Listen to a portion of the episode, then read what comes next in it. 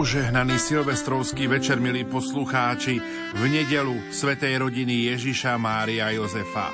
Máme posledný deň občianského roka 2023. Deti moje, je tu posledná hodina, čítame v prvom Jánovom liste. Pri týchto Jánových slovách sa ti možno rozbúšilo srdce. Koniec je blízko. Objavilo sa mnoho antikristov, čas sa kráti. Uvedom si však, že tieto slová majú už 2000 rokov. Antikristi tu vždy boli, vždy bude existovať nebezpečenstvo. V skutočnosti sa náš čas ničím neodlišuje od iných. Ako sa píše v knihe Kazateľ, nič nové pod slnkom. Znamená to, že Boh sa v skutočnosti o naše problémy nezaujíma, alebo sa obáva, či obstojíme pod tlakom tejto doby. Ani jedno, ani druhé. Odpoveď nachádzame v posolstve dnešného Evanielia. Ježiš Kristus, Božie slovo, existoval už pred stvorením sveta, prebýval s Otcom už pred prvým hriechom a zostane s ním aj po tom, čo budú porazení všetci jeho nepriatelia. On je väčšiná konštanta nášho života, pevný bod, ktorý zostáva pevne stáť napriek každému zlu, aké kedy svet vymyslel alebo ešte vymyslí. Sme v bezpečí. Ježiš je našim pevným základom, bez ohľadu na to, či vo svojom živote práve prežívame radostné alebo ťažké chvíle. Pripútala sa k nám nezrušiteľnou zmluvou lásky. Spolu s ním môžeme odpovedať na všetky útoky sveta. S Duchom Svetým môžeme spolupracovať na odstraňovaní nespravodlivosti a falošnosti.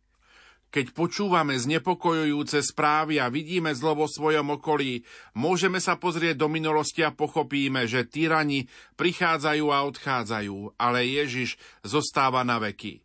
Dejiny sú v skutočnosti jeho príbehom, nepatria nikomu inému. A tak si teraz na prelome rokov pripomeň, že si Božie dieťa. Uvedom si, že ťa obklopuje jeho láska, že si súčasťou jeho plánu a že si blízky jeho srdcu. Ten, ktorý je od väčšnosti, má boskú múdrosť a tá ťa bude viesť i vtedy, keď sa budeš pasovať s ťažkosťami v roku 2024.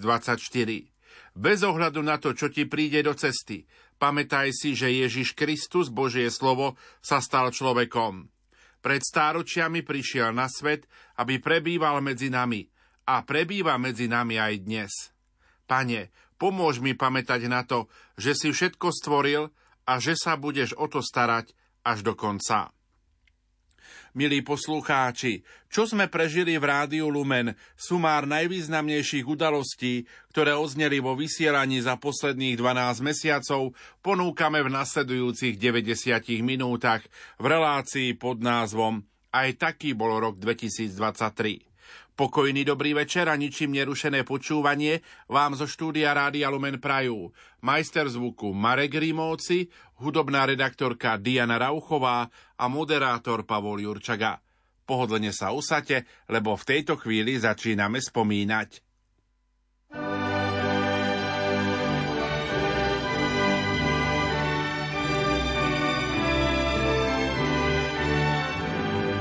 Starým mladosť navracajú mladým nesmiernu radosť dajú. Do rodných chalúpok deti privádzajú. Nepriatelia k sebe vľúdne slovo majú. Na prehrmené roky ľudia spomínajú. Tu najkrajšiu pieseň pery zaspievajú. To najcenejšie zo srdc ľudia rozdávajú. Takú čarovnú moc len Vianoce majú. Do života ľudí spásu prinášajú.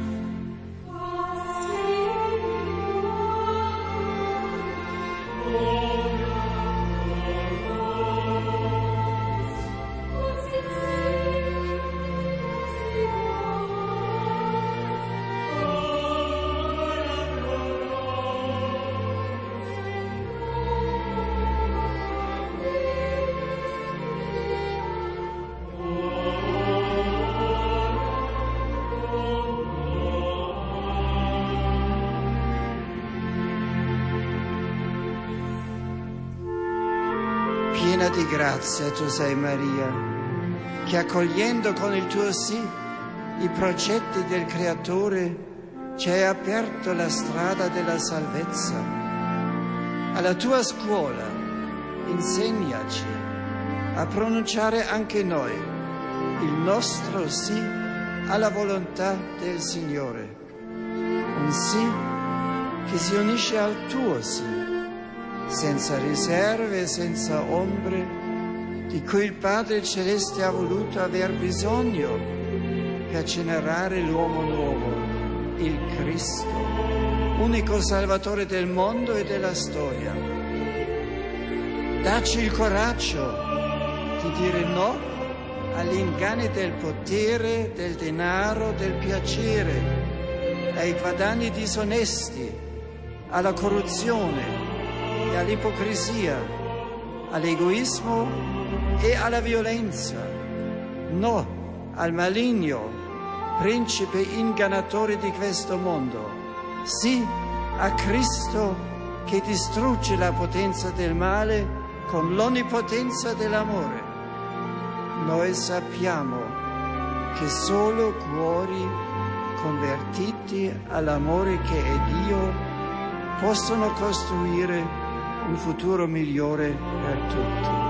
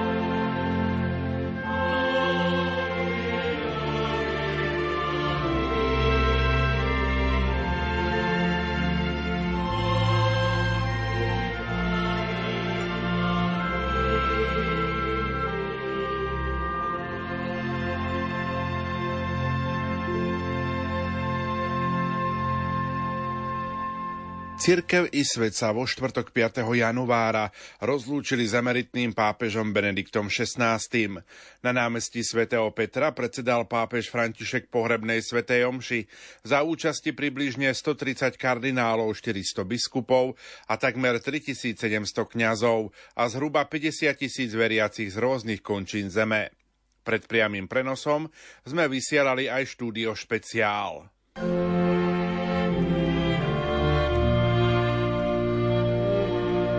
Pána života a smrti si v sobotu 31.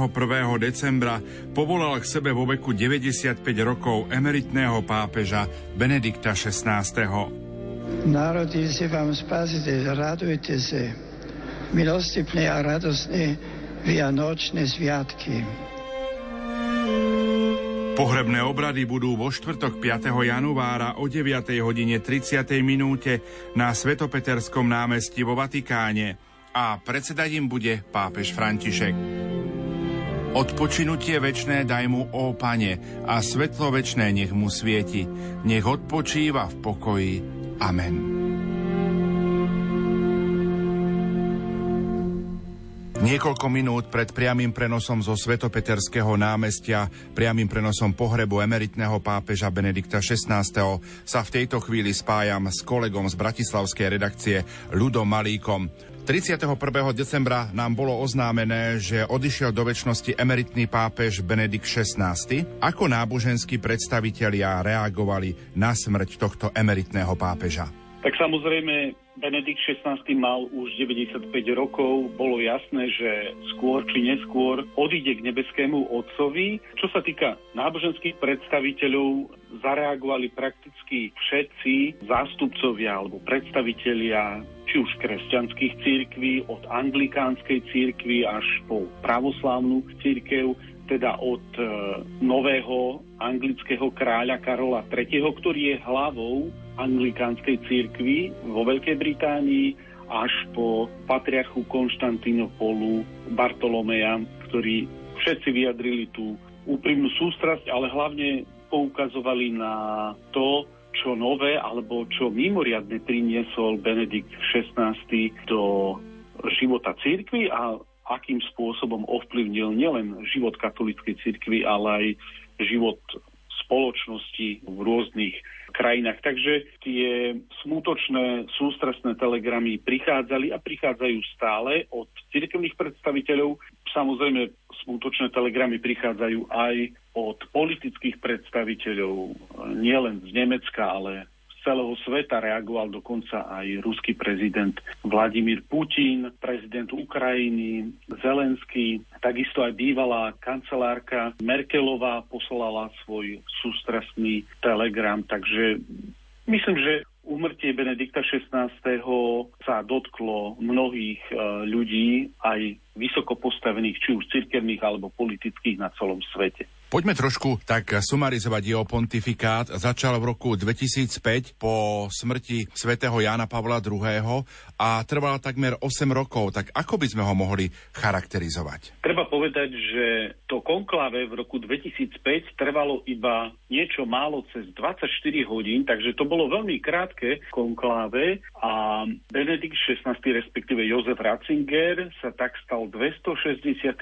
pápežom katolíckej církvy a znovu si zvolil také moto, aby sme boli spolupracovníkmi pravde alebo pravdy. Ten pontifikát trval do roku 2013, keď vo februári zverejnil ten svoj jasný úmysel, že chce z, sa z úradu, Petrovho úradu stiahnuť, chce odstúpiť z Petrovho úradu. A medzi tým prebehlo teda 8 rokov. Život pápežov je vždy veľmi bohatý a je veľmi ťažké vybrať čokoľvek z ich pontifikátu, pretože každý deň sa niečo v ich službe deje, ale povedzme pár takých dôležitých e, udalostí by som vybral. 13. mája 2005, čo bolo prakticky mesiac po zvolení na Petrov stolec, Benedikt XVI nečakal kanonických 5 rokov, ako sa to deje, ako je to povinné pri kauzách blahorečenia alebo svetorečenia a dovolil, aby začal prebiehať proces blahorečenia práve zo svojho pápeža Jána Pavla II. A to vlastne viedlo k tomu, že v podstate v rekordnom čase bol tento poľský pápež Karol Vojtila blahorečený 6 rokov a 1 mesiac po svojej smrti a neskôr bol aj kanonizovaný pápežom Františkom 7. mája roku 2014. To bolo také veľmi významné, tým ukázal, že skutočne považoval svetého, dnes už svetého Jana Pavla II. za svetého človeka. Na Sviatok Krstu pána sme historicky poprvýkrát vysielali svetú omšu z väznice, konkrétne z Ústavu na výkon trestu odňatia slobody Banská Bystrica Kráľová. Svetú omšu celebroval Tomáš Metil, väzenský kaplán.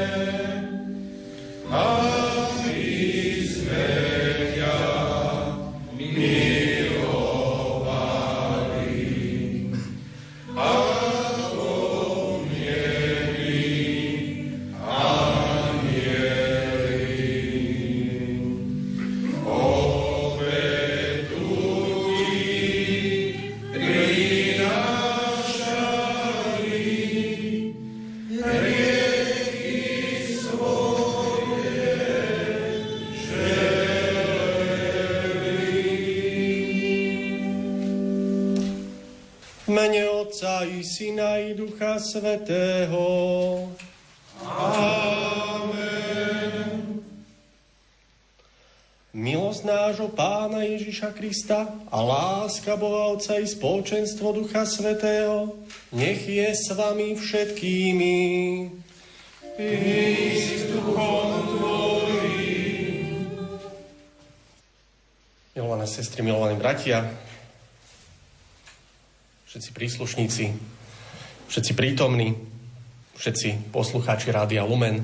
Srdečne vás pozdravujem z tohto nášho miesta, z kaponky blahoslaveného biskupa Pavla Petra Gojdiča v Banskej Bystrici Královej a zároveň vnímam to, že je to ozaj taký historický okamih. Nie len to, že sa slúži Svetá Omša, ale to, že odkiaľ sa slúži. Pretože ak by sme komu si pred tými 60 70 rokmi povedali, že niečo také sa udeje, tak by nás boli možno vysmiali. Ale čo je pravda, že práve dnes, ešte v týchto časoch Nového roka, ktorý oslavujeme, tak máme túto milosť, že môžeme sa modliť nielen sami za seba, ale aj za našich blízkych, za našich príbuzných. Tak ozaj využíme všetky, všetky tieto milosti, ktoré Pán Boh nám dáva a ponúka, aby sme aj pri tejto svetej omši, pri sviatku Krstu Pána, vyprosili mnohé dary, mnohé milosti. Preto otvorme svoje srdce a v úvode tejto svetej omše oľutujme za svoje hriechy. Tohtoročná tretia pôstna nedela 12. marca bola v bansko diecéze významným a netradičným dňom. V diecéze ukončili slávenie roku svätého Františka Ksaverského, ktorý vyhlásil bansko biskup Monsignor Marián Chovanec od 12. marca 2022 do 12. marca 2023 pri príležitosti 400. výročia svetorečenia diecézneho patrona svätého Františka Ksaverského pápežom Gregorom XV. Ďakovnú svetú omšu na tretiu pôstnu nedelu celebroval v bansko katedrále biskup Chovanec spolu s kňazmi pôsobiacimi v dekanátoch diecézy a na území Banská Bystrica. Svetu omšu vysielalo aj Rádio Lumen. Agere sequitur esse. A keďže táto zásada je svetu nepochopiteľná, znovu si poslúžime Božím slovom. Pán Ježiš povedal, ak zrno nepadne do zeme a neodumrie, ostane samo. Ale ak odumrie, prinesie veľkú úrodu. A práve toto odumretie starému človeku a zrodenie sa ako nový človek, ako Božie dieťa, to je tá veľkosť v Božích očiach. Keď pre každého kresťana platí zásada, pravidlo agere sequitur esse, platí aj pre nás, pre kňazov. A platí zvlášť. Prečo? Pretože my, ktorí sme vysvetení k tomu základnému krstnému povolaniu byť živým Božím dieťaťom, sme dostali ešte špeciálne povolanie byť Božími služobníkmi, byť ohlasovateľmi Božieho kráľovstva, byť vysluhovateľmi Božích tajomstiev. A aj pre nás platí zásada agere sequitur esse. A ak máme byť dobrými nástrojmi v Božích rukách, to znamená rozumnými aj milujúcimi, musíme mať Boha vo svojom vnútri. Musíme byť kresťanom. Kresťanstvo sa nedá hrať, ani kňazstvo sa nedá hrať. Kresťanom treba byť. Aj kňazom treba byť. Veľký vplyv na náboženský duchovný život svätého pápeža Jana Pavla II. mal jeho otec, dobrý otecko, hlboko veriaci muž a zároveň praktický človek. A to nie len preto, že keď mal Karol Vojtila, 9 rokov zomrela mu mamička a bol odkázaný iba na výchovu otca. Aj dovtedy otec sa s ním modlieval. Otec chodieval s Karolom do kostola. Otec chodieval s Karolom na rôzne pobožnosti. A keď bol Karol ešte maličký chlapec v nedalekom mestečku, ktoré sa volá Kalvária Zebžidovska, sa počas Veľkého pôstu krížová cesta modlila vonku, tak ako aj my sa modlíme tu na našej Kalvárii. Ale zároveň táto krížová cesta bola doprevádzaná aj skupinou hercov, ktorí každé zastavenie hrali. A Karol ako maličký chlapec veľmi pozorne sledoval túto skupinu a bol nadšený, bol uchvátený tými obrazmi.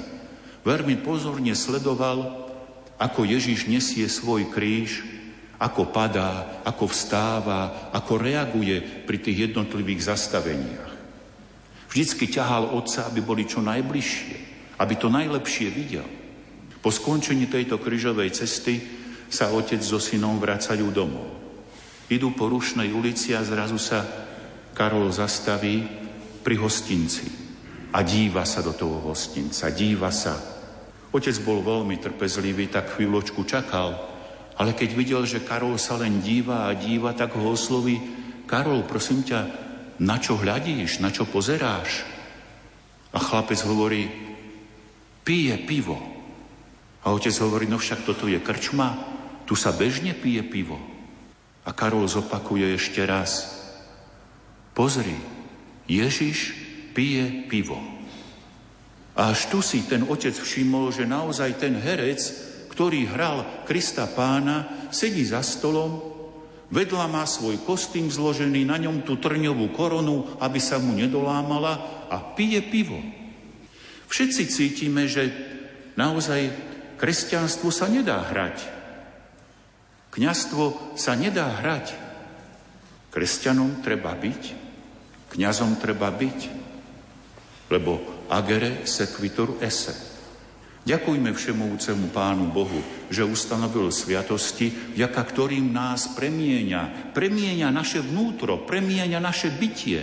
Ďakujme Pánu Bohu za svätého Františka Ksaverského, ktorý bol príkladným bytím kresťana, kňaza, misionára.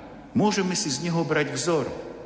A prosme všemohúceho Pána Boha, aby na príhovor Františka Ksaverského vyprosil všetkým nám tú hlbokú, krásnu vnútornú zmenu, lebo od nej záleží naše pozemské požehnanie aj väčšie šťastie. Amen.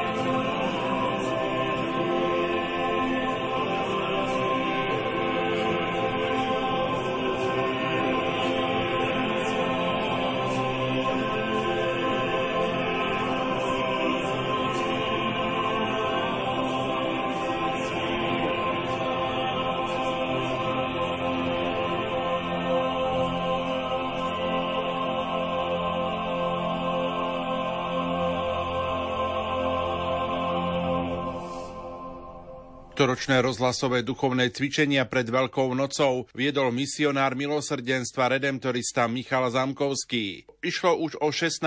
rozhlasové duchovné cvičenia, ktoré viedol Michal Zamkovský. Zaujímavosťou je, že Páter Michal viedol aj úplne prvé rozhlasové duchovné cvičenia a symbolicky v roku, keď si Lumen pripomína svoje začiatky, sa do duchovného programu pred Veľkou nocou vrátil. Vstupujeme touto liturgiou kvetnej nedele do Veľkého týždňa. Už ako deti si pamätáme také čosi milé a pekné tejto slávnosti kvetnej nedele, keď sme s ratolestiami a bažičkami, ako u nás voláme, išli do kostola ako deti, tešili sme sa. Má to z jednej strany čosi krásne, vznešené, ako zástupy a zvlášť deti vítajú Ježíša, volajú na slávu, aj my sme volali a budeme spievať požehnaný, ktorý prichádza v mene pánovom. Ale na druhej strane má aj táto liturgická slávnosť už takú svoju trpku príchuť, lebo sme počuli aj pašie podľa Evanielia svätého Matúša. A tam sme mohli vidieť, že ten istý zástup, ktorý volal Hosana, požehnaný, ktorý prichádza o pár dní, volá ukrižuj, ukrižuj ho. Taký je svet. Nevieme celkom pochopiť, ako sa to môže zmeniť, tá nálada aj postoje za 5 dní. A tak vlastne aj celý tento veľký týždeň môžeme sledovať e, také určité protiklady, ktorým nevieme celkom rozumieť. Ako môžeme pochopiť to, že Peter, ktorý pri poslednej večeri s veľkým presvedčením hovorí, pane, keby ťa aj všetci opustili, ja nie aj zomrieť pôjdem za teba. A v záhrade vyťahne meč a chce sa byť. A o pár hodín ten istý Peter hovorí, nepoznám toho človeka, neviem, kto to je. Ako tomu máme rozumieť? Ako máme pochopiť to, že Judáš, ktorý získal takú dôveru Ježíša aj učeníkov, že dostal pokladnicu, aby narábal s peniazmi, tento človek po nejakom čase pre mizerných 30 strieborných zradí svojho majstra Ježíša ako môžeme pochopiť to, že učeníci, apoštoli, ktorí boli tri roky s Ježišom, videli toľko zázrakov, mohli sa presvedčiť o jeho moci, ktorá dokáže všetko, kriesiť mŕtvych, utišiť more. Títo učeníci sa tak zľakli a nepoznajú ho a roztratili sa. Ťažko to pochopiť, ale tak to bolo. Taký je fakt, ale bohužiaľ tak to aj je. Taký je svet, nestály, Takí sme my ľudia. Na jednej strane neviem, čo všetko by sme urobili nadšenie, na druhej, si nás to zlo zlomí. Pri každej spovedi sľubujeme, áno, už viac nezhreším, polepším sa a, a vieme svoje. A Boh nám aj tak odpustí. A sami máme tú skúsenosť, aj nechceme ľudí posudzovať okolo nás. Často hovoríte, však keď bol malý a ministroval, aj to, aj môj manžel, veď chodil do kostola, teraz už nie. Ale sami do seba, keď sa pozrieme do svojho vnútra a svojich postojov, aký sme nestáli. Ako sa hovorí jednej polskej piesni, aj básni, že v mojom vnenču vilky dva, obliče dobrá, obliče zlá. A neustane valčom ze sobom. Neust, valčom neustane vygráva ten, ktorého karmiem. Vy ste rozumeli, v mojom vnútri sú dvaja vlci, vždy sa bijú, neustále. Obliče dobrá, tvár dobrá, tvár zlá. A vyhráva ten, ktorého viac krmím. Niekedy máme dní, sme takí nadšení, Pane Bože, všetko, hurá, ideme. A potom prídu chvíle, keď sa sami seba. Takí sme. Ale nie o nás je tento týždeň. A to je naša záchrana. Je to o Ježišovi. Je to o tom, ktorý ide veľmi jasne.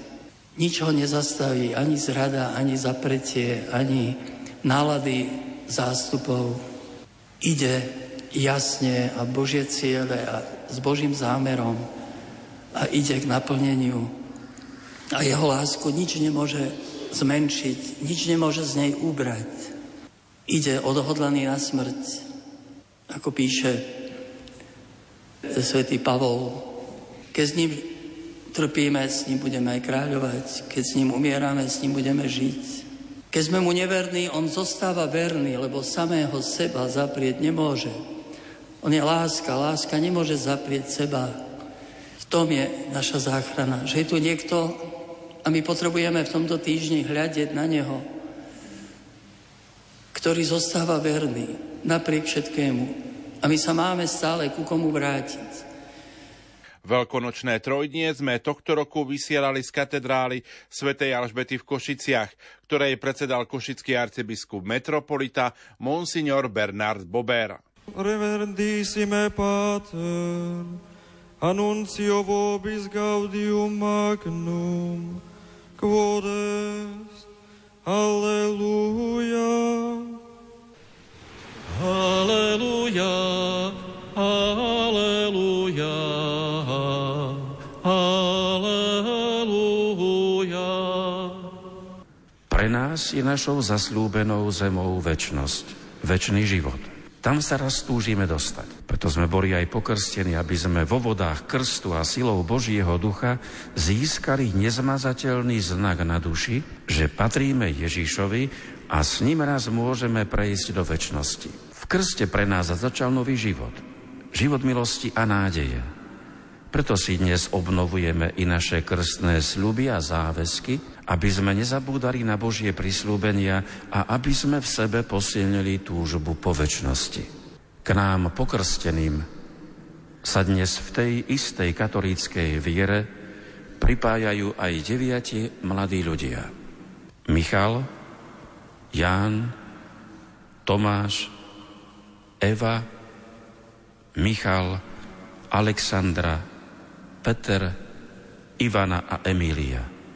Dlho hľadali svoju cestu k Ježišovi, alebo lepšie povedané, on sám si ich vyhľadal a našiel, aby ich priviedol cez rozbúrené more života a upriamil ich pohľad na nový, naplnený život. Dnes všetko, čo bolo nedokonalé a slabé, v ich živote zostane vo vodách krstu, aby tak s novým nadšením objavovali silu kresťanskej nádeje a krásu života s Bohom. Aby tak postupne spoznávali silu Božej milosti, ktorá sa viditeľne zjavuje na, ľuď- na ľuďoch. Aby si boli istí, že práve vo viere a cez obetavé a čisté srdce formované Ježišom nájdu hĺbší zmysel svojho života. S Kristom totiž nájdu plnosť zmyslu pre svoj život. Veľmi vám držíme palce. Drahí bratia a sestry, dnešný večer Svetej soboty sa Ježišovým zmrtvých staním všetko obnovuje. Dnes večer je preto všetko nové. Nové svetlo na začiatku, nová veľkonočná svieca, o chvíľku nová voda, nové veriace srdce, nový človek, s Augustínom môžeme povedať, ten nový človek s novým srdcom spieva novú pieseň. Tá pieseň je Aleluja. To staré ako by zostalo v hrobe. Naše hriechy, naše sebectvo naša pícha. Nechajme to tam všetko ležať a pokúsme sa žiť nový život, hoci s krížom. Ale predsa zmysluplnejšie, dotknutý Kristom. A dá sa to. Boh nám už od krstu dáva svoje milosti a stále nové vnútorné sily, aby sme mohli byť lepší, pokornejší, s otvoreným srdcom pre druhých. Žime tak, aby tí, čo nás v najbližších dňoch stretnú, mohli spozorovať, že sme tohtoročné sviatky prežívali obzvlášť hlboko a úprimne. Prajem vám a spolu s vami aj vyprosujem požehnané veľkonočné sviatky. 14. apríla si Rádio Lumen pripomenulo 30 rokov svojej existencie, najprv ďakovnou svetou omšou v katedrále svätého Františka Ksaverského v Banskej Bystrici, ktorej predsedal Bernard Bober, košický arcibiskup metropolita a potom slávnostným gala programom, na konci ktorého vystúpil aj rožňavský diecézny biskup Monsignor Stanislav Stolárik. Toto je tá toľko očakávaná kultúra pokoja, cesta dialógu aj zmierenia. Práve v týchto našich dňoch je potrebnejšie než kedykoľvek predtým, aby sme šírili kultúru pokoja tam, kde je vojna. Aby sme otvárali cestu umožňujúce dialog a zmierenie tam, kde zúri nenávisť a nepriateľstvo. Toho, čo som teraz sa dotkol, je na Slovensku tiež dosť. Nenávisť a nepriateľstvo. Skľudňujme sa. Pracujme na vytváraní pokoja, pokojného vzdušia v dramatickom kontexte globálneho konfliktu, ktorý zažívame, je naliehavo potrebné potvrdiť neútočnú komunikáciu. Dokážeme to. Nech je v tom prvé Rádio Lumen.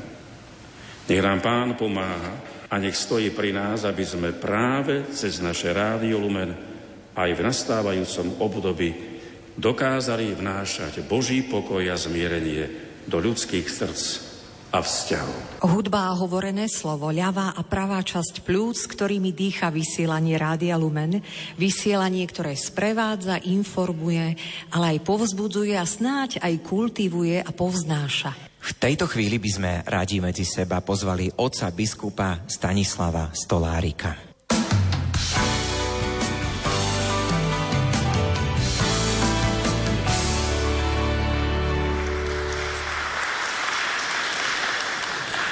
Otec biskup, vy patríte ku skalným fanúšikom a priaznívcom Rádia Lumen. Pravidelne sa k nám pripájate na púť do Krakova. Poslucháči vás registrujú aj z vysielania, keďže spolu s kňazmi vašej diecezy aj vy osobne často využívate príležitosť a prihovárate sa nám v priamých prenosoch svätých omší z Rožňavskej katedrály. Zamerajme sa spoločne na ďalší rozmer rádia. Aký je podľa vás ľudský a duchovný význam existencia pôsobenia Rádia Lumen? Treba si uvedomiť to, že evaníliové posolstvo je vždycky najskôr o tom ľudskom rozmere. Evanílium nelieta kde si mimo tejto zeme, mimo týchto sfér, ale sa dotýka vždycky človeka. A tým, že je formovaná prirodzenosť človeka silou Evanielia, potom môžu rásť duchovné hodnoty. A to je tá potreba, ktorá je tu veľmi nutná a som vďačný, že Rádio Lumen to rôznorodosťou skladieb svojich programov tomuto napomáha. Vy ste to už vlastne povedali, ale nedá mi taká kacierská myšlienka, či tu má rádio Lumen vôbec miesto, ako vnímate jeho poslanie v rámci cirkvia a spoločnosti. No tu by som tak nejako počiarkol jeden dôležitý fakt, ktorý už odznel aj v dnešnej homílii, a to je fakt, že Rádio Lumen napriek aj tým určitým turbulenciám vývoja a vôbec toho všetkého, vždy principiálne sa drží konferencie biskupov Slovenska. A ja môžem v tejto súvislosti použiť e, príbeh Evanielia o Vinici, ktorá sa odovzdáva. KBS, teda my sme tí hospodári, tí majiteľia, odovzdávame túto vinicu vám. A vy sa snažíte nejako v Evangeliu byť proti, alebo potom nám ešte aj krky vykrúcať, ale ste tí, ktorí hľadáte naozaj tú jednotu a za to vám chcem vysloviť svoju vďaku. A viete, to nie je malý signál do spoločenstva, do spoločnosti, lebo vy vytvárate spoločenstvo. A keď si dobre spomínate, ako ste poukázali na to, že mávam pravidelné sveté omše, takmer každú svetú omšu začínam oslovením. Milá duchovná rodina Rádia Lumen. A tým, že vytvárame túto duchovnú rodinu Rádia Lumen, máme šancu byť svetlom, byť kvasom v tejto spoločnosti, ktorá je taká, aká je, ale ak my budeme duchovnou rodinou, ak my budeme svetlom, ak my budeme kvasom, tak ako možno v rímskej ríši, ktorá sa rozpadala, zanikala, sila svetla kvasu kresťanstva prekvasila toto bývalé impérium a povstala nová krajina alebo nová nádej. A to by sme chceli a prosíme Pána Boha, modlíme sa, aby Rádio Lumen bola duchovná rodina, bola kvasom a svetlom. Svetlo nám dá. dáváš v tmách. Si sám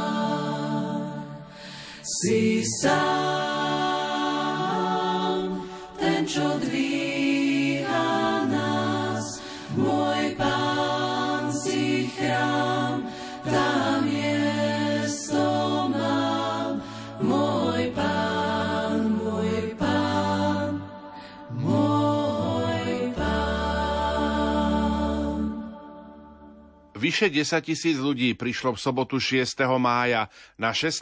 rozhlasovú púť Rádia Lumen do Sanktuária Božieho milosrdenstva v Krakove. Do tohto sanktuária putovali veriaci po troch pandemických rokoch. V programe nechýbala Svetá Omša, modlitba posvetného ruženca či korunka Božieho milosrdenstva. Počas púte zároveň sme ďakovali aj za 30 rokov našej rozhlasovej stanice. V kázni sa prihovoril monsignor Jozef Halko, bratislavský pomocný biskup. Okrem iného povedal aj tieto slová. S veľkou fascináciou kňazi, ktorí sú tu za chvíľu, po eucharistickom premenení zoberú do ruky sveté hostie eucharistického Ježiša a zdvihnú vám ho pred oči so slovami telo Kristovo. To je ten Ježiš, ktorého krv zmýva tvoje hriechy. To je ten Ježiš, z ktorého boku vytiekla voda tvojho krstu. To je ten Ježiš, ktorý dokonale, presne vie, čo sa s tebou a v tebe a medzi vami deje. Vie to lepšie ako ty, povedané slovami svätého Augustína. Pane, ty lepšie vieš, čo sa vo mne odohráva. Ty najlepšie vieš, čo potrebujem. Pane, nie som hoden, aby si vošiel pod moju strechu, ale povedz iba slovo a duša mi ozdravie. Veríme, že všetko to, čo sme priniesli v našej duši, toho sa dnes Ježiš, ktorého príjmeme v Eucharistii ako chlieb z neba, dotkne konkrétne, adresne mňa v hĺbke, v mojom srdci, presne to, čo je vo mne, on vie nahmatnúť. Ako veľmi pôsobí dobre, keď nám dobrý fyzioterapeut prehmatáva pri problémoch s chrbticou chrbát a zrazu zjajkneme a vtedy povie, tu je problém. Dovolme Ježišovi, aby nám narovnal našu duchovnú chrbticu, aby nahmátol v našom srdci to bolestivé miesto. A keď zjajkneme, to je ten moment, keď ho s bolesťou hľadáme, keď my ho hľadáme a on nás už našiel a hovorí nás, prečo si ma hľadal niekde inde a nie na obetnom mieste chrámu? Prečo si ma hľadal niekde inde a nie uprostred tejto bolesti, ktorú ideme uzdraviť znútra, pretože som vstúpil do tvojho srdca. Dovolujem si vám teda na záver, milí bratia a sestry, ponúknuť také základné nastavenie v tomto slávení. Budú oznievať modlitby, prinesú sa obetné dary na oltár, kadidlo bude symbolizovať ten stúpajúci dym, naše modlitby smerujúce k nebu.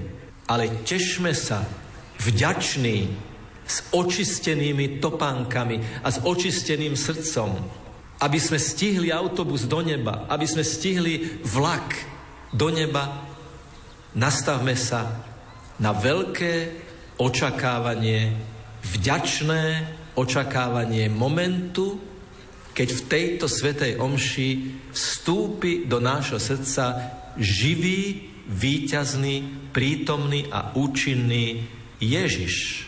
Aby sme sa aj uprostred bolesti vždy vedeli k nemu priblížiť a vložiť naše ubolené srdce do jeho srdca, ktoré tak milosrdne hovorí, poďte ku mne všetci, ktorí sa namáhate a ktorí sa boríte aj so svojimi hriechmi a ja vás posilním a naplním svojim pokojom.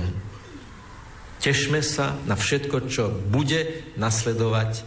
Tešme sa na moment eucharistického príjmania, preto, pretože tam slovo, ktoré sme prečítali v Evanieliu, vstupuje do nás, rozmienia sa, tak povediac, na drobné našej konkrétnej duchovnej potreby. Ježiš má pripravený pre nás impuls šitý na mieru pre naše srdce, pre našu situáciu. Lebo on je dobrý pastier, ktorý svoje ovce pozná po mene. Pane, urob naše rádio nástrojom pokoja, aby vnášalo lásku tam, kde panuje nenávisť, odpustenie, kde sa množia urážky, jednotu, kde vládne nesvornosť, Daj, aby prinášalo pravdu tým, čo blúdia, vieru tým, čo pochybujú, nádej tým, čo si zúfajú, svetlo tým, čo tápu v otmách, radosť tým, čo smútia. Daj, nech všetci, ktorých hlas zaznieva na jeho vlnách, potešujú iných, aj keď im samým nik neprináša radosť. Príjmajú každého, aj keď sú niektorými odmietnutí. Milujú všetkých, aj keď sami túžia byť milovaní. Pretože len keď dávame, nadobúdame. Len keď zabúdame na seba, nachádzame samých seba. Len keď odpúšťame, dostáva sa nám odpustenia. Len keď odumierame sebe, povstávame k väčšnému životu. Amen. Koncom mája sa v Košiciach rozlúčili so zosnulým košickým emeritným arcibiskupom monsignorom Alojzom Tkáčom. Rodáka z Ohrazian pochovali po pohrebnej svetej omši v krypte pod hlavným oltárom Košickej katedrály svätej Alžbety. Zosnulého arcibiskupa Tkáča si prišli uctiť rodina, priatelia, známi cirkevní predstavitelia, dvaja kardináli, 5 arcibiskupov a 14 biskupov západného i východného obradu zo Slovenska, Polska, Maďarska, Ukrajiny, Čiech a Moravy, približne 250 kňazov zasvetení a seminaristi reholné sestry a približne 4,5 tisíc veriacich. Boli medzi nimi aj sestry z kongregáciou Jezu, ktoré sa o arcibiskupa Tkáča starali. Pred priamým prenosom pohrebných obradov sme vysielali aj štúdio špeciál. My si v tejto chvíli vypočujeme slova zosnulého emeritného oca arcibiskupa Alojza Tkáča, ktoré hovoril o väčšnosti a myslím, že práve dnes v tejto dobe sú veľmi aktuálne. Tieto dva sviatky nás nabádajú na to, aby sme sa zamysleli nad naším väčšným životom. Keď sme boli malí, tak sme sa o väčšnom živote učili. Keď sme boli v tom najproduktívnejšom veku, tak sme o väčšnom živote učili iných. Ale teraz, keď sme už pred bránami väčšnosti, tak stojíme vlastne z oči v oči väčšnosti. A to je už situácia nás, ktorí sme sa skôr narodili, teda situácia starších, inakšia, ako keď je človek mladý. Ako ju reflektovať? Osobne ju reflektujem v obsahu krásnej modlitby rodičov za dieťa pri Svetom Krste, ktorej obsah je vlastne pre mladého človeka orientáciou. Znie, Bože, žehnaj naše dieťa, aby jeho život bol Tebe na slávu, jemu na spásu, nám na radosť a svetu na osoch. A starší človek, ktorý je už pred bránou väčšnosti, z oči v oči nej, ako som spomenul, tak obzrie sa dozadu a dáva si otázky. Splnil som naplnil som obsah tejto modlitby. Bol môj život Bohu na slávu. Žil som svoj život sebe na spásu, svojim rodičom v mladšom veku a mojim blízkym na radosť. Prežil som svoj život na osoch ľudskej spoločnosti. Často práve po tieto dni, keď myslíme o väčšnosti, tak ako veriaci ľudia ľutujeme svoje previnenia, vnímame svoje slabosti a vyznávame sa zo svojich hriechov.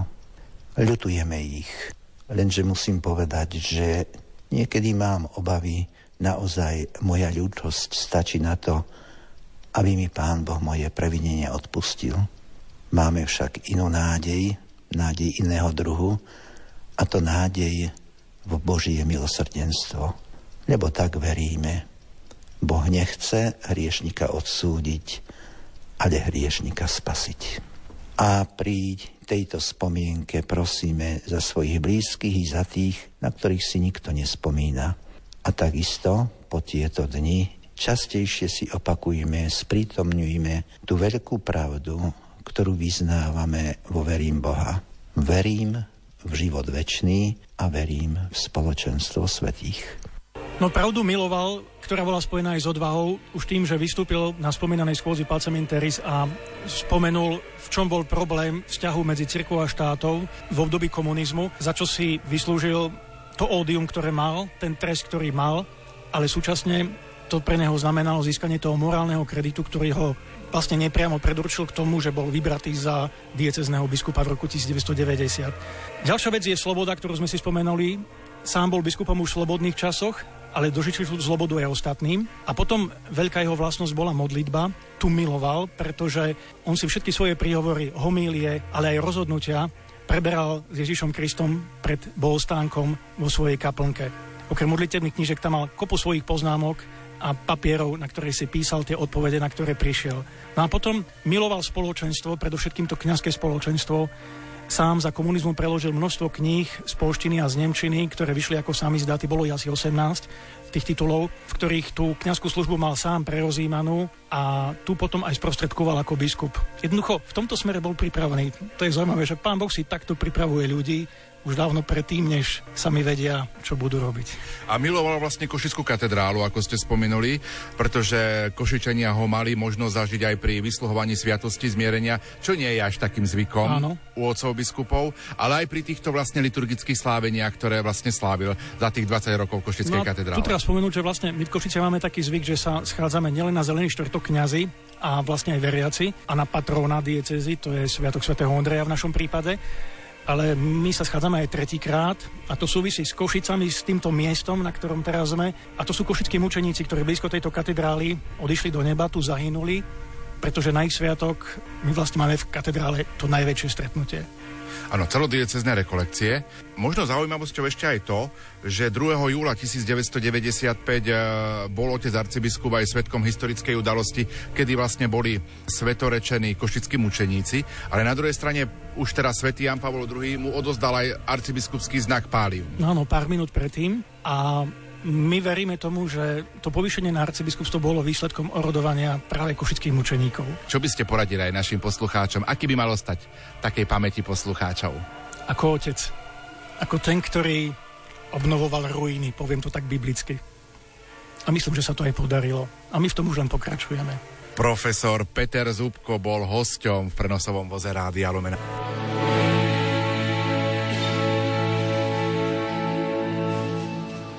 Rodina nepoškvrnenej, ktorá vznikla na Turíce 18. mája 1975 sa stretla v sobotu 17.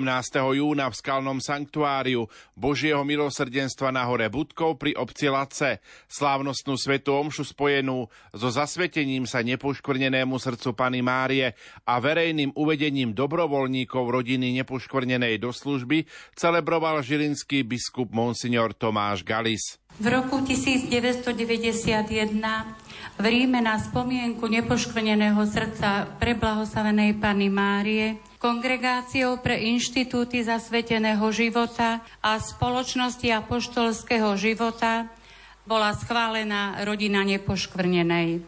Dnešný deň sme dostali milosť, že práve na túto spomienku sme mohli na Horubutkov putovať, stretnúť sa a ďakovať za tento dar. Keď nás Ježiš pod krížom daroval Pane Márii cez osobu Jána, už od tej chvíle si nás zamilovala svojou materinskou láskou, zaujímajú všetko o nás. Na jej príhovor, na naše prozby, ktoré sa dostávajú do pánovej prítomnosti, veď ona najlepšie vie, čo každý z nás potrebuje. Myslím si, že socha, ktorá je tu na Budkove, nám to nádherne ukazuje. Otvorené materinské srdce a otvorená náruč, ktorá nám dokazuje, že je stále s nami pripravená pomáhať a viesť nás cestou života. Excelencia, otec biskup Tomáš, drahí bratia a kňazi, vy ste putovali s nami na túto horu, aby sme sa spoločne modlili, prosili a ďakovali s radosťou vás vítame. Vítajte medzi nami. Tešíme sa z prítomnosti aj našej generálnej predstavenej sestričky Ireny Kopanicovej, ktorá je generálna kongregácie milosrdných sestier svätého Vincenta, všetkých našich spolusestier Satmárok, všetkých ostatných zasvetených, všetkých chorých, členov rodiny nepoškvrnenej a svetového apoštolátu Fatimy, z celého Slovenska a z Moravy. Vítajte všetci medzi nami, aj vy, ktorí ste s nami spojení duchovne v priamom prenose cez rádio Lumen a Lux a verím, že je s nami spojená aj sestrička Bernadeta Pančiová, zakladateľka rodiny nepoškvrnenej. Vítajte všetci. To boli slova štatutárnej zástupkyne rodiny nepoškvrnenej sestry Alice Marienkovej. Všetci sme sa navzájom pozdravili, privítali, takže sme naozaj jedna rodina sme rodina nepoškvrnenej a chceme vzdávať vďaky pánovi za dobrodenia, ktoré preukázal a stále preukazuje aj nám, ale aj cez nás ostatným. Aby jeho meno bolo naozaj oslávené vo chvíľke ticha. Zbuďme si ľútosť nad svojimi previneniami, lebo sme hriešní ľudia, ale predsa len na ceste ku svetosti Chceme napredovať spolu s Ježišom a spolu s Panou Máriou.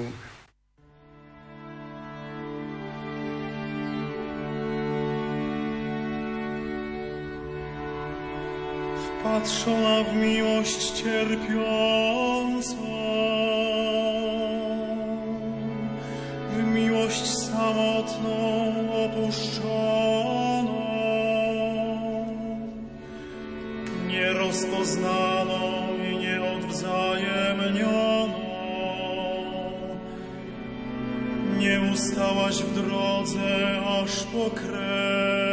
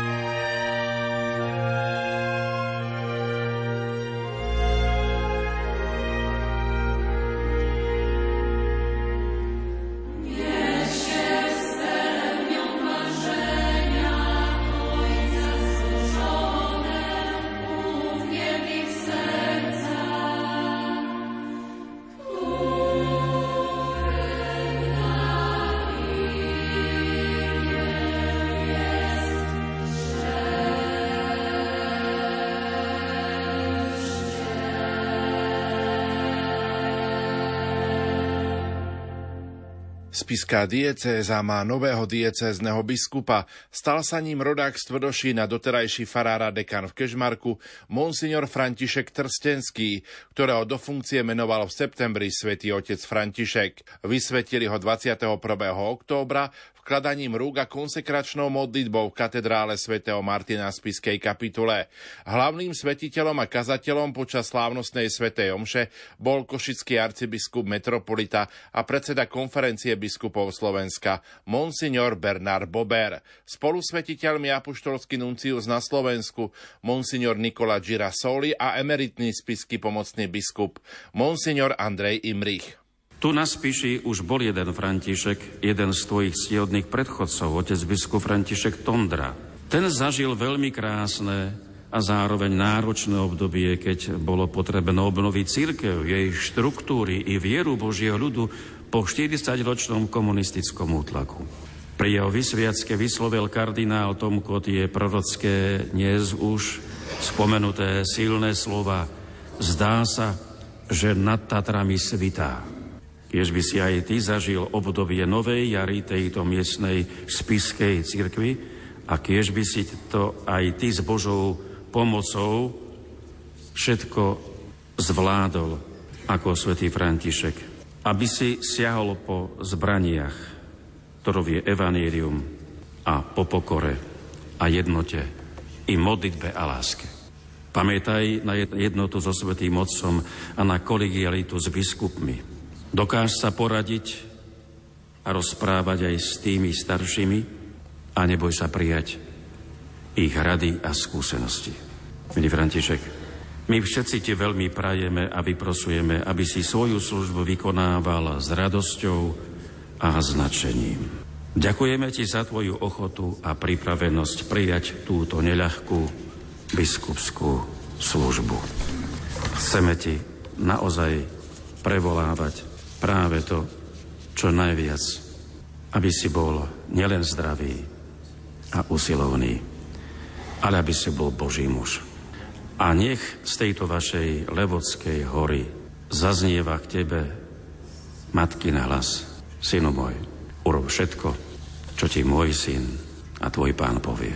Amen. Drahí spolubratia v biskupskej, kňazskej a diakonskej službe. Drej apoštolský nuncius, monsignor Girasoli, bratia a sestry v zasvetenom živote, milí bohoslovci, členovia ostatných kresťanských spoločenstv, církví, zástupcovia verejného života. Bratia a sestry v Kristovi, tu v katedrále, ale aj vy všetci, ktorí nás sledujete prostredníctvom rádia a televízie. Ako bolo spomenuté, bol to 9. september 1989, keď túto starobilú katedrálu svätého Martina a okolie naplnil dovtedy nevýdaný počet jasajúcich veriacich, ktorí sa zhromaždili na biskupskú vysviacku monsignora Františka Tondru. Boli to dva mesiace pred pádom totalitného režimu, takže aj to zhromaždenie bolo aj vyjadrením túžby po slobode a radosti žiť evanelium v slobodnej krajine. Mal som vtedy 16 rokov a bol som osobne prítomný na tejto vysviacke. Doteraz si pamätám aj miesto v lavici, kde som sedel. Joško Skupín tam teraz zhruba teraz sedí.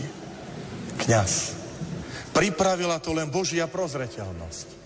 Že o 34 rokov neskôr stojím na mieste tohto môjho vzácného predchodcu. Pri mojom menovaní 8. septembra som v Popradskej konkatedrále uviedol, že túžim vykonávať službu biskupa v kontinuite a dynamizme viery. Preto teraz vyjadrujem vďaku Pánu Bohu za veľké postavy viery, ktorými obdaroval spišskú diecézu a v kontinuite s ktorými chcem kráčať biskupskou cestou. Osobitne spomeniem Božieho sluhu, biskupa Jána Vojtašáka, trpiteľa za vieru počas totality. S úctou spomínam na ďalších kňazov, reholníkov a reholníčky a laických veriacich, ktorí zostali pevní a nezlomní pri obrane nielen náboženských, ale aj občianských práv. Moja vďaka Pánu Bohu zaznieva všetkým, ktorí po páde totality s entuziasmom, spolupráci s mojimi predchodcami monsignorom Františkom Tondrom a monsignorom Štefanom Sečkom pracovali na obnove našej spiskej diecézy. A tento entuziasmus viery si naďalej zachovajme. Svetý otec František vo štvrtok 26. októbra na sviatok svätého veľkomúčeníka Demetera vymenoval nového arcibiskupa Prešovskej archieparchie a metropolitu grécko-katolíckej cirkvi na Slovensku, stal sa ním reholný kňaz Jonáš Jozef Maxim, doterajší igumen predstavený studického kláštora v Unive na Ukrajine a rodák z farnosti Olšavica.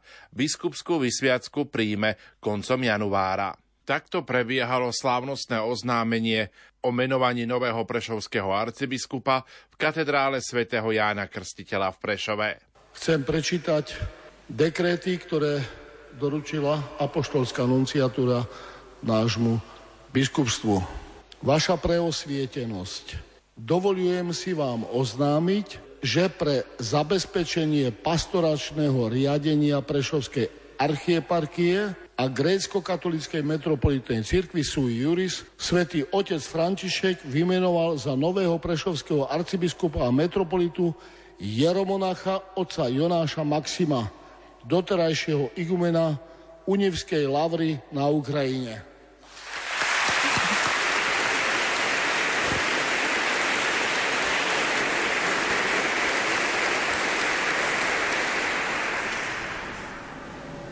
Správa o tomto menovaní má byť zverejnená vo štvrtok 26. októbra 2023 o 12. hodine. Akurát zvodia. Do tohto dátumu a hodiny musí zostať pod zvláštnym pápežským tajomstvom. Vaša preosvietenosť zostáva apoštolským administrátorom na vykonávanie úkonov až do prevzatia kanonického vlastnenia archieparchie novým biskupom. S prijaním všetkého dobrého do vašej pastoračnej práce ostávam s bratským a srdečným pozdravom Nikola Girasoli, apoštolský nuncius. Takže nech mu Boh žehná a nech on príjma vždycky túto slobodu spravovania a daru Ducha Svetého. Otcovi nominantovi Jonášovi sa otvorí hospodin mnoha jalita. Mnoha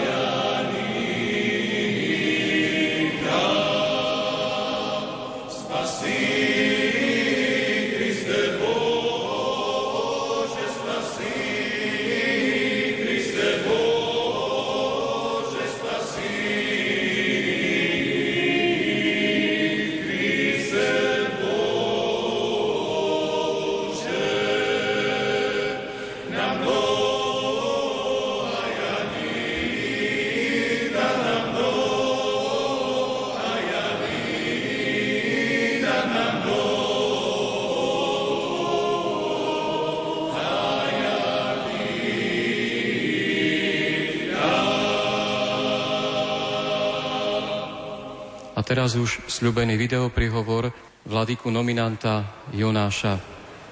Sláva Jezusu Kristu.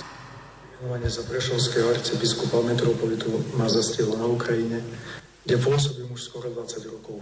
Toto vymenovanie považujem za prejav veľkej dôvery zo strany církvy a svätého otca Františka, ako aj za prejav jeho náklonosti voči grécko-katolíckej církvi na Slovensku. Prijímam ho s pokorou a poslušnosťou. Po viac ako roku do prázdnenia Prešovského arcibiskupského stolca chcem poďakovať hlavne Vladikovi Petrovi Rusnákovi, ktorý Prešovskú archieparchiu viedol ako apoštolský administrátor. Chcem poďakovať všetkým kňazom, zasveteným osobám a veriacim, ktorí mu pomáhali a modlili sa za neho i za nového arcibiskupa. Ďakujem aj Vladikovi Cyrilovi Vasilovi, Vladikovi Milanovi Lachovi, všetkým emeritným biskupom, ako aj veriacim Košickej a Bratislavskej eparchie. Prosím, aby ste vo vašich modlitbách za mňa ani teraz nepoľavovali. Na Ukrajine zanechávam nízke spoločenstvo, aby som sa na Slovensku znova mohol začleniť do spoločenstva grécko-katolíckej cirkvi. Vracem sa domov na Slovensko, kde mám svoju rodinu, spolubratov, kňazov a veriacich, s ktorými chcem pokračovať v budovaní toho, čo započali moji predchodcovia. Cítim sa ako otec, ktorý sa po rokoch strávených v cudzine kvôli povinnostiam vrácia domov medzi svojich najbližších. Aby sa tešil z úspechov Potešoval ich ich vôľoch a počúvajúc hlas Svetého Ducha ich sprevádzal hľadanie Božej pravdy. Vymenovanie za hlavu grecko-katolíckej cirkvi na Slovensku ma zastihlo v službe ihumena Univskej lávry, monastiera otcov a bratov studitov na Ukrajine. Môj príchod na Slovensko ešte vyžaduje nejaký čas nevyhnutný na zabezpečenie chodu kláštora a nájdenie nástupcu a ihumena tohto kláštora. Preto všetkých žehnám z vojnou skúšanej Ukrajiny, prosia za modlitby za seba aj za ukrajinský ľud. 22. a 23. decembra sme pre našich poslucháčov vysielali predvianočnú rozhlasovú duchovnú obnovu, ktorú viedol vladyka Milan Lach, pomocný biskup Bratislavskej eparchie. Takto pripravoval našich poslucháčov na slávenie Vianočných sviatkov.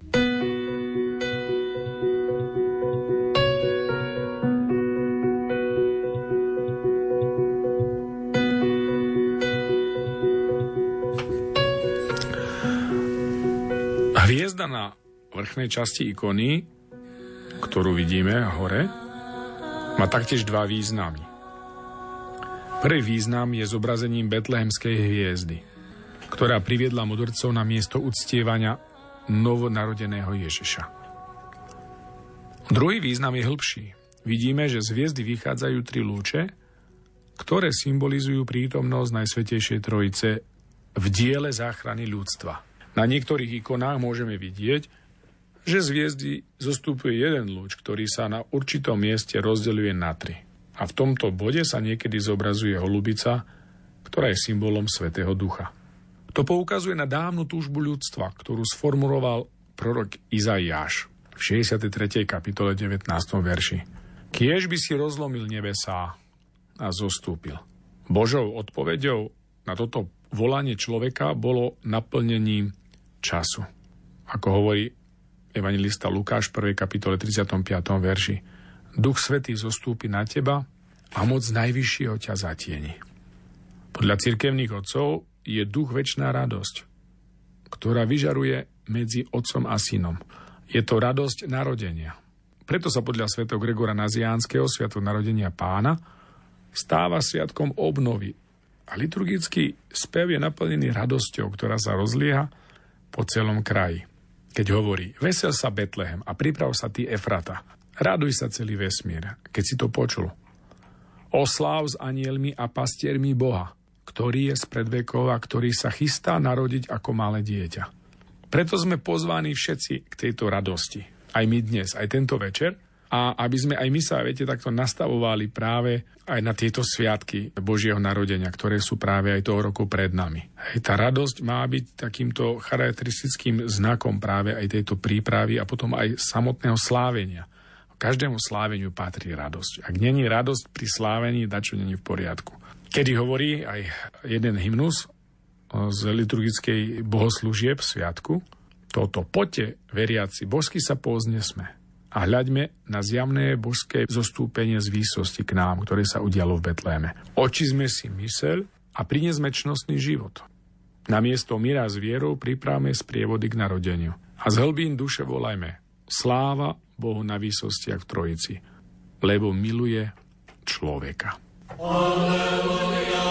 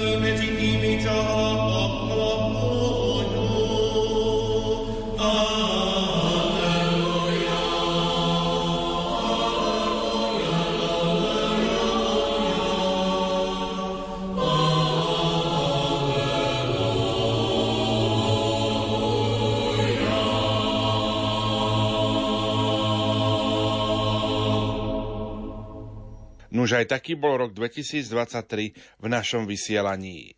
Dnes je teda vhodný čas urobiť si prehľad svojho života za tento uplynulý rok, zamyslieť sa nad tým, čo bolo zlé a čo dobré v našom myslení, hovorení a konaní. Je múdre zistiť, na čo musíme v novom roku viac popracovať, čo zmeniť v sebe samých, aby sme žili skutočne ľudsky a boli pre iných príkladom dobrého kresťana.